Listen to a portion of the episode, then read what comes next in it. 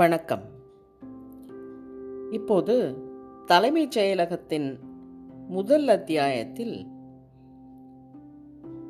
மீதியை பார்த்து விடுவோம். முதலில் செரிபரம் என்பதை மட்டும் லேசாக சுரண்டி பார்க்கலாம். முன்மூளையில் மடிப்பு மடிப்பாக மூளையின் நரம்பு அமைப்பில் முக்கால் பாகம் ஆக்கிரமிக்கும் இந்த பகுதிதான் நம் புத்திசாலித்தனத்துக்கெல்லாம் காரணம். இந்த மடிப்புகளில் ஏதாவது அர்த்தம் காரணம் அல்லது ஒழுங்கு இருப்பதாக தெரியவில்லை.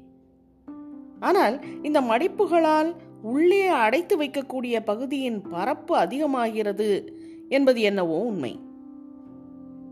இந்த மடிப்புகளில் சில நம் எல்லோருக்கும் இருக்கிறது. மூளை ஆதி நாட்களிலிருந்து வளர்ந்த விதத்திற்கு தகுந்தபடி இந்த மடிப்புகளின் வடிவம் இருக்கிறது.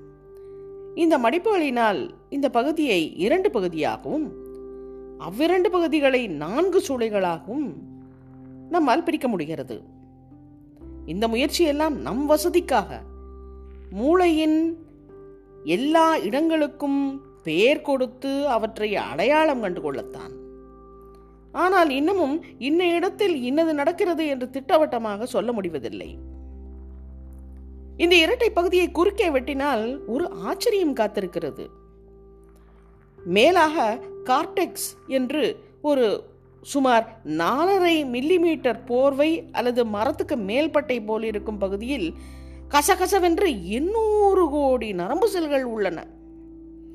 அவற்றுக்கு இடையே உள்ள இணைப்பை பார்த்தால் ஒரே பிரமிப்பு. ஒரு கன இன்ச்சுக்குள் சுமார் பதினாறு ஆயிரம் கிலோமீட்டர் நுட்ப சரடுகள்.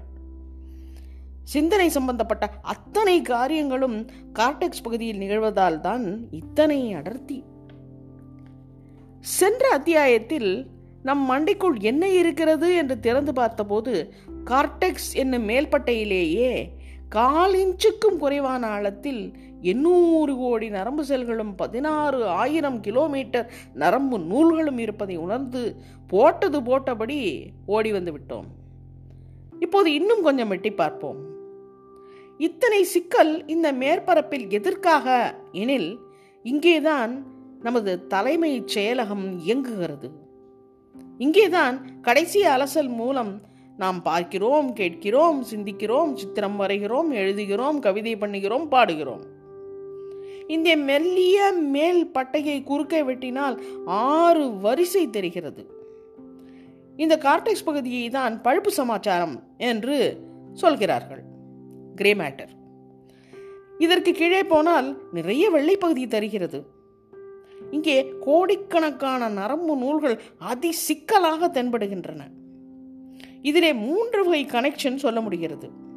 கொஞ்சம் கொஞ்சம் டெலிஃபோன் எக்ஸ்சேஞ்ச் போல லோக்கல் இணைப்பு நடு மைய தண்டுக்கு ஓர் இணைப்பு மூளையின் இடது வலது பகுதியை இணைக்கும் கார்பஸ் கலசம் என்னும் நரம்பு கயிறு. நாலு இன்ச் நீளம் இருக்கும் இந்த பாலம் மிகவும் விசித்திரமானது. தாமஸ் ஆல்வா எடிசன் உங்கள் உடலின் முக்கிய பணி உங்கள் மூளையை தாங்கிச் செல்வது என்கிறார். எடிசன் அவ்வாறு சொல்லக்கூடியவர் தான்.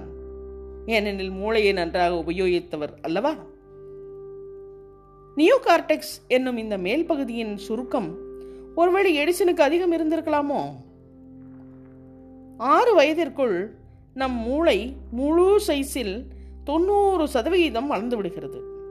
அதற்கு பின் வளர்ச்சி என்பதெல்லாம் நாம் மேற்சொன்ன நியூரான்களுக்கு இடையேயான இணைப்புகளின் விருத்திதான். மூளை கனம் அதிகரிக்கிறது. இடம் குறைச்சல். எனவே உள்ளுக்குள்ளேயே மடிப்புகள் அதிகரிக்கின்றன. குழந்தை பிறந்தவுடன் அதன் மூளையின் மொழி சம்பந்தப்பட்ட பகுதிகளின் நியூரான் இணைப்பு அதிகமாக அடர்த்தி இல்லாமல் இருக்க ஆறு வயதிற்குள் அடர்த்தி அதிகரித்து விடுகிறது. இதற்கு இரண்டு படங்களையும் ஆசிரியர் தந்திருக்கிறார். முதலில் பிறந்தவுடனும் பிறகு ஆறு வயதில். புத்திசாலித்தனம் அறிவு என்பதெல்லாம் இந்த நியூரான் இணைப்புகளின் சிக்கலில் இருக்கலாமோ என்று கருதுகிறார்கள். வலது பாதி இடது பாதி மூளைகளுக்கு இடையே உள்ள கார்பஸ்கலசம் இணைப்பை வெட்டி பார்த்தார்கள். ஒரு ஆசாமிக்கு கால் கை வலிப்பு அதிகமாகி கட்டுப்பாட்டுக்கு அடங்காமல் போக ஒரு கடைசி முயற்சியாக இதை விட்டுவிட்டார்கள் அவனுக்கு குணமாகிவிட்டது.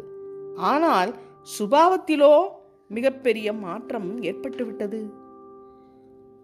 ரோஜர்ஸ் பெரி மைக்கேல் கசானிகா என்ற இரண்டு ஆராய்ச்சியாளர்கள் ஆயிரத்தி தொள்ளாயிரத்தி அறுபத்தி ஏழில் செய்த பரிசோதனைகள் நம் மூளையின் வலது பகுதியும் இடது பகுதியும் தனித்தனியான முறைகளில் வளர்கின்றன. இந்த கார்பஸ் கலசம் இல்லையேல் ஒரு பக்கத்திற்கு மற்ற பக்கத்தின் அறிவு விருத்தியை பற்றி தெரியவே தெரியாது என்று நிரூபித்தன. மூளையின் அனாட்டமியில் தான் ஆரம்பித்தோம். அதை முடித்து விடலாம். மூளையின் பகுதிகளுக்கு சகட்டு மேனிக்கு லத்தீன் பாஷையிலிருந்து பெயர்கள் வைத்திருக்கிறார்கள். மருத்துவ சாஸ்திரத்தில் லத்தீன் நம் சமஸ்கிருதம் போல. புதிய வார்த்தைகள் அமைக்க சுதந்திரமாக லத்தீனிலிருந்து கடன் வாங்கியிருக்கிறார்கள். உதாரணம் கார்பஸ் என்றார் உடல். கலசம் என்றால் கெட்டியான என்று பொருள். கார்டெக்ஸ் என்றால் பட்டை. முன்மூளையின் உள்ளுக்குள்ளே பேசல் கேங்கலியா.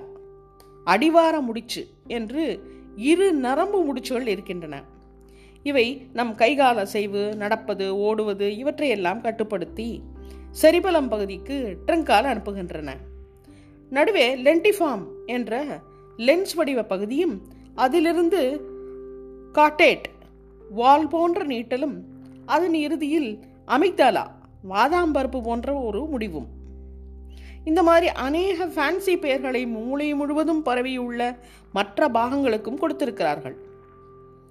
நடுத்தண்டை சுற்றி விஷ்போன் லிம்பிக் சிஸ்டம்.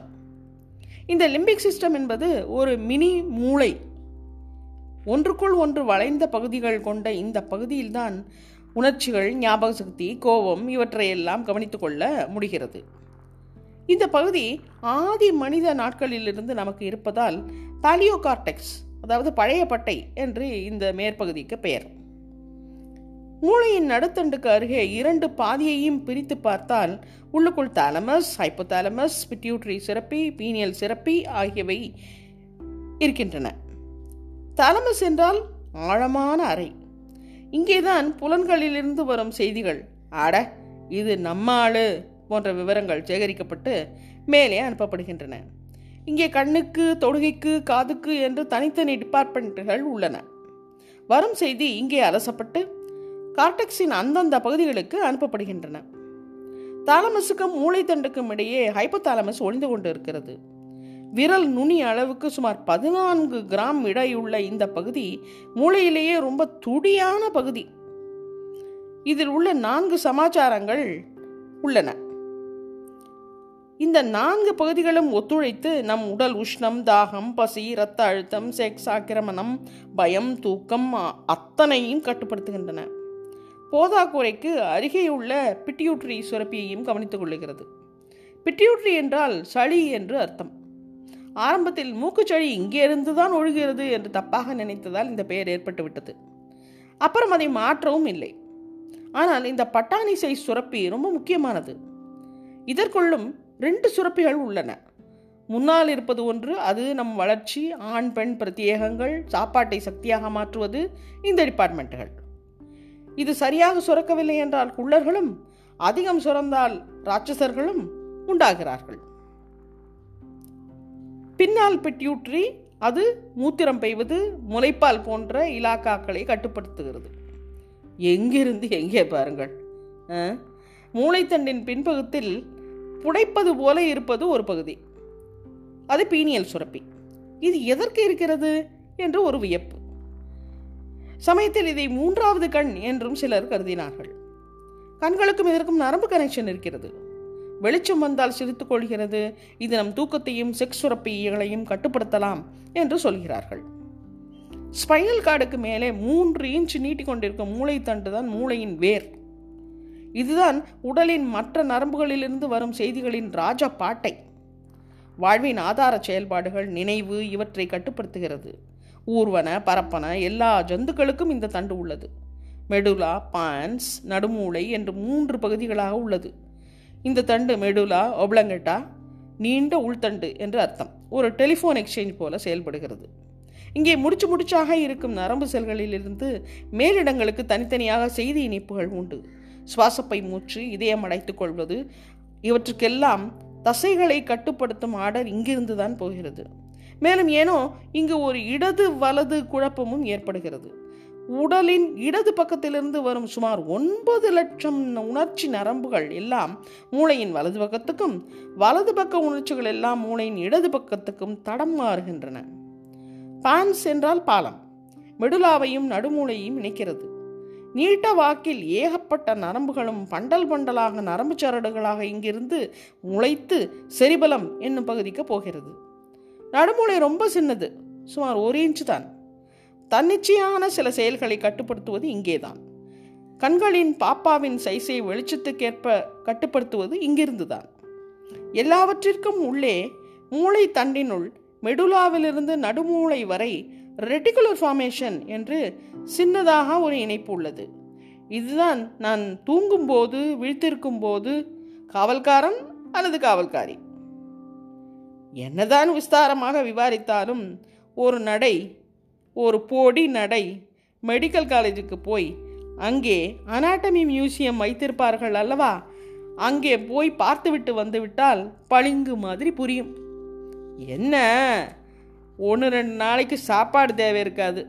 அதனால் என்ன? பரவாயில்லை. செய்து பார்க்கலாம். இனியும் தொடரலாம். நன்றி.